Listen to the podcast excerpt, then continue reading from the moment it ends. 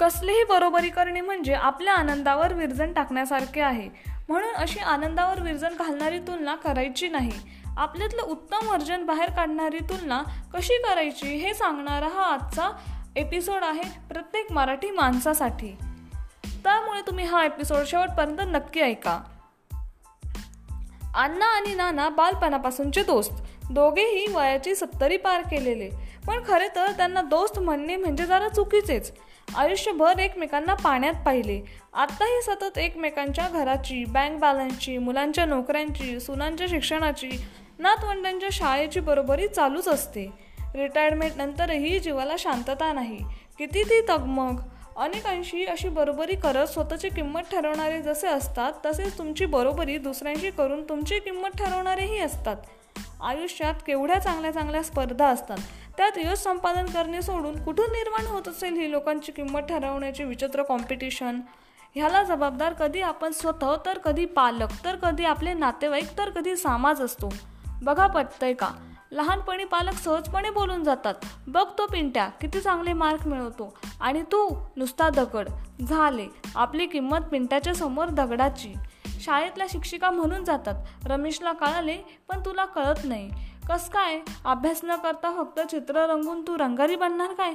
थोडक्यात काय? तर अभ्यासात रस नसेल आणि तुम्हाला कितीही उत्कृष्ट कला येत असली तरी तुमची किंमत मार्केटमध्ये शून्य. मोठे होऊन पैसा कमवण्यास आपण नालायक. कधी आपले नातेवाईक आपली खिल्ली उडून जातात? आमच्या सोनीला परदेशातले स्थळ मिळाले. आणि तुमची कन्या इथेच का? पार्ल्यातून अंधेरीत? म्हणजे जणू काही भारतातले स्थळ म्हणजे काही किंमतच नाही. कधी ऑफिसातल्या मित्राला प्रमोशन मिळाले तर आपणही स्वतःला कमी समजतो.